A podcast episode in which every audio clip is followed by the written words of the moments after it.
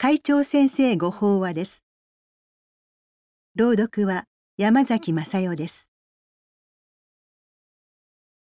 会長法話使命に目覚める二羽の日光立正厚生会会長道を楽しむ人に幕末の頃福井に生まれた歌人の立花明美は日常のささやかな出来事を感謝と喜びに満ちた幸せあふれる歌に残した人です。楽しみは紙を広げて取る筆の思いのほかによく駆けしとき楽しみは目こむつまじく打ち集い頭並べて物を食うとき楽しみは朝起き出て昨日まで中りし花の避ける見るとき楽しみはで始まるこうした歌からはいつどのような時も物事を感謝で受け止める穏やかな心の内を感じ取ることができます。この8ヶ月間八正道の徳目を一つずつ取り上げて私なりにその意味合いをお話ししてきました。そして今月は八正道の最後に示された症状です。症状とは心が常に仏の教えに安住していて周囲の変化によって動揺しないことと受け止められますが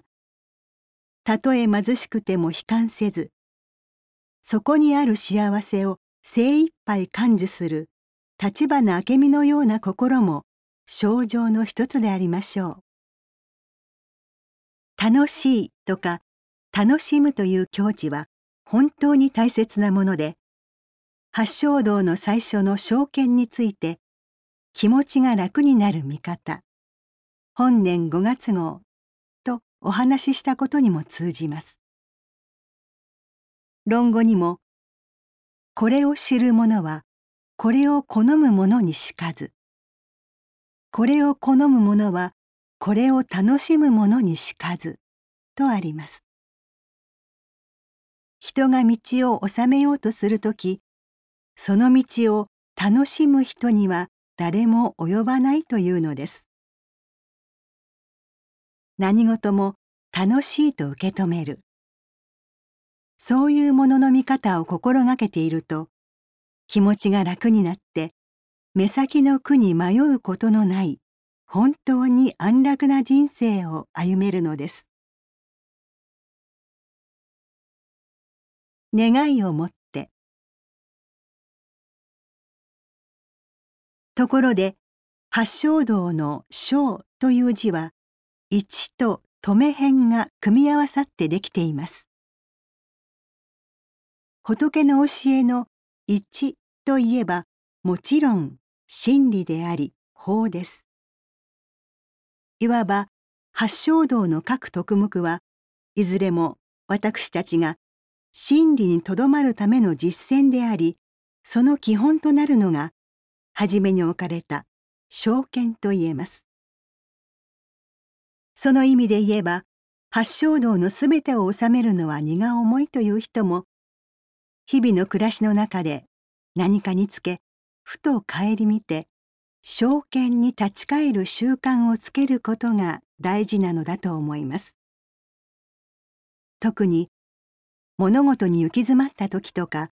心苦しい時には一つまり真理に帰る意味で目の前の現象を正しく見ていくと何が心を悩ませどうすれば気持ちが楽になるのかがわかるのではないでしょうか。こうして真理に沿った生き方を求める仲間を仏教では正成就と言います。平たく言うと仏様のようになりたいと決意した仲間のことですがこの言葉からは症状の捉え方をさらに深めることができそうです。仏様のように物事をありのままに見ること証見によって静寂で澄み切った心症状を得るそれはあの人の苦しみを除いてあげたいこの人が慈悲の心を得るお手伝いができたらいいなといった菩薩としての願いを持って生きるということでもあるのです。ただそのような請願を持つに至る方法はもちろん証券に限りません。八正道が八つの徳目に分けて示されているのも一人一人の個性に合った精進の仕方でいいのですよという釈尊の温かな教えの示し方に違いないのです。私たちは皆お互いに生かし生かされています。その中で仏の教えを通して人間らしい生き方を学んだ私たちは仏への道を歩みつつ一人でも多くの人の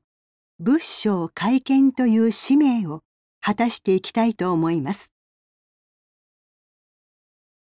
以上で厚生平成30年12月号会長先生ご法話の朗読を終了させていただきます。